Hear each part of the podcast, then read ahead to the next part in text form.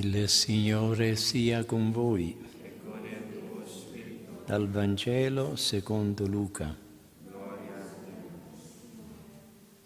In quel tempo Gesù disse ai suoi discepoli,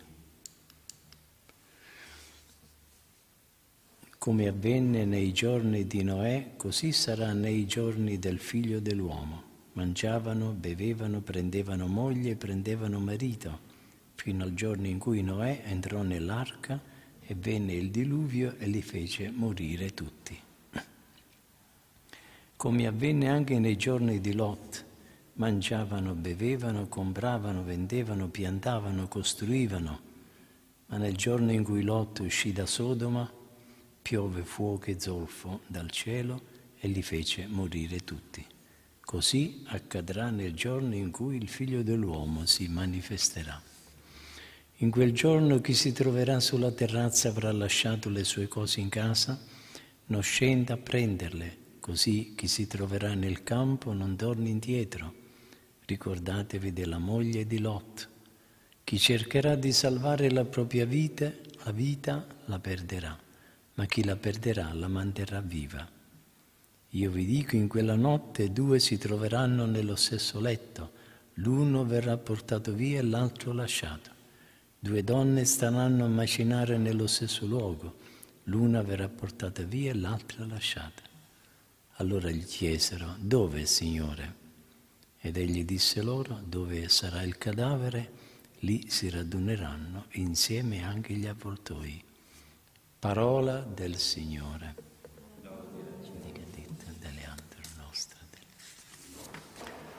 Sia lodato Gesù Cristo. Continuando il tema iniziato con il Vangelo di ieri, Gesù parla del giorno del figlio dell'uomo, cioè della sua seconda venuta. Il testo del Vangelo di oggi mette in risalto un aspetto di quel giorno, la sua manifestazione improvvisa. Per esprimere questo concetto Gesù usa due paragoni storici. Al tempo di Noè il diluvio sorprese la maggior parte delle persone, intente ai loro banchetti e alle loro feste. La gente viveva senza preoccuparsi della fine che li attendeva. Al tempo di Lot, mentre gli abitanti di Sodoma mangiavano, bevevano e compravano, vendevano, piantavano e costruivano, piovve fuoco e zolfo dal cielo e li fece morire tutti. Così avverrà nel giorno del figlio dell'uomo. Sempre riguardo alla fine del mondo, Gesù afferma nel Vangelo chi cercherà di salvare la propria vita la perderà, ma chi la perderà la manterrà viva.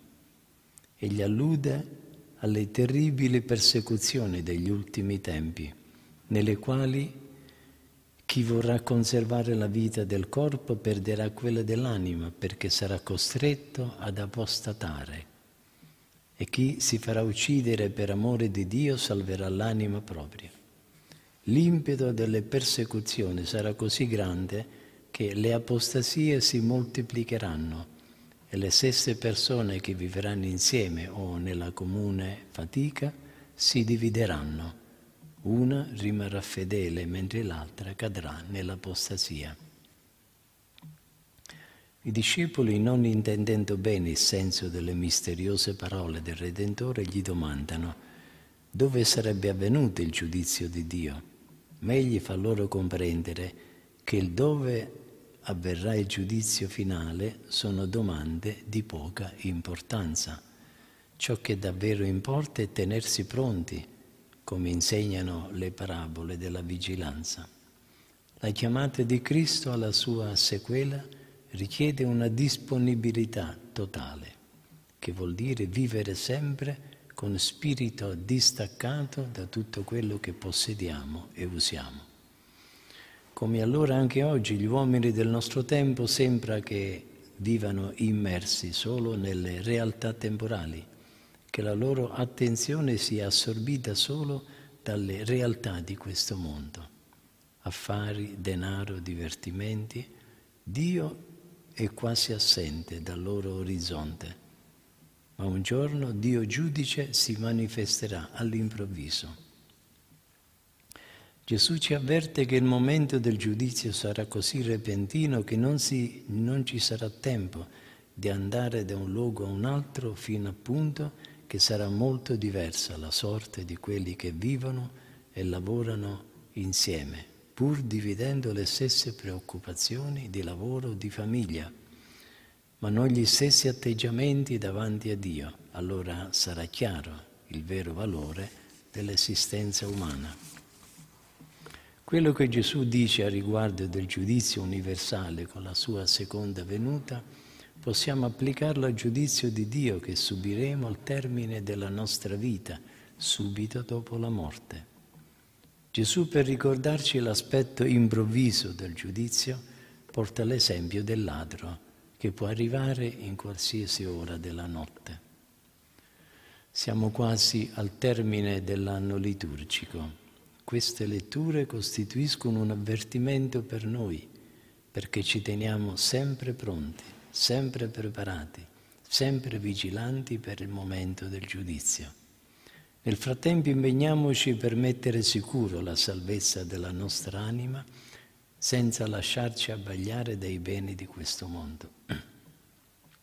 Sarebbe troppo tardi se da, solo davanti al tribunale di Dio ci pentissimo di tanti peccati che abbiamo commesso, di tanto bene che potevamo fare di più, di tanto tempo sciupato inutilmente. La certezza del nostro incontro con Dio giudice deve dare alla nostra vita un'impronta diversa da quella semplicemente umana. Non serve lavorare solo per lasciare sulla terra opere grandi e perenni, trascurando gli interessi eterni cioè che ogni opera umana sarà consunta dal fuoco e non lascerà traccia. È una riflessione di altissima importanza, già che molti con la scusa di provvedere al futuro di chi verrà dopo di loro si perdono miseramente. Tutto perirà, tutto senza eccezione, e rimarrà eternamente solo il bene o il male che avremo fatto in vita. Che cosa sarà di quelli che invece di lasciare opere sante avranno lasciato opere inutili o peggio, opere scandalose? Vediamo bene i nostri veri interessi e salviamoci l'anima. Cerchiamo di servire fedelmente Dio con una condotta di vita irreprensibile, animati dall'amore e dall'attesa e occupati a servire Dio e i fratelli. Viviamo da veri cristiani, supplichiamo il Signore a usarci misericordia nel giorno del giudizio. La serietà della vita va unita a una gioiosa fiducia in Dio, perché quel Gesù che sarà nostro giudice è lo stesso che oggi troviamo nell'Eucarestia e che ci ha assicurato chi mangia la mia carne e beve il mio sangue alla vita eterna ed io lo risusciterò nell'ultimo giorno. Chiediamo questa sera alla Vergine Maria la grazia di poterlo ricevere anche ogni giorno nella nostra anima, ma sempre con grande fede e purezza di cuore. E questo sarà per noi il modo più santo di prepararci alla vita eterna. Sia lodato Gesù Cristo.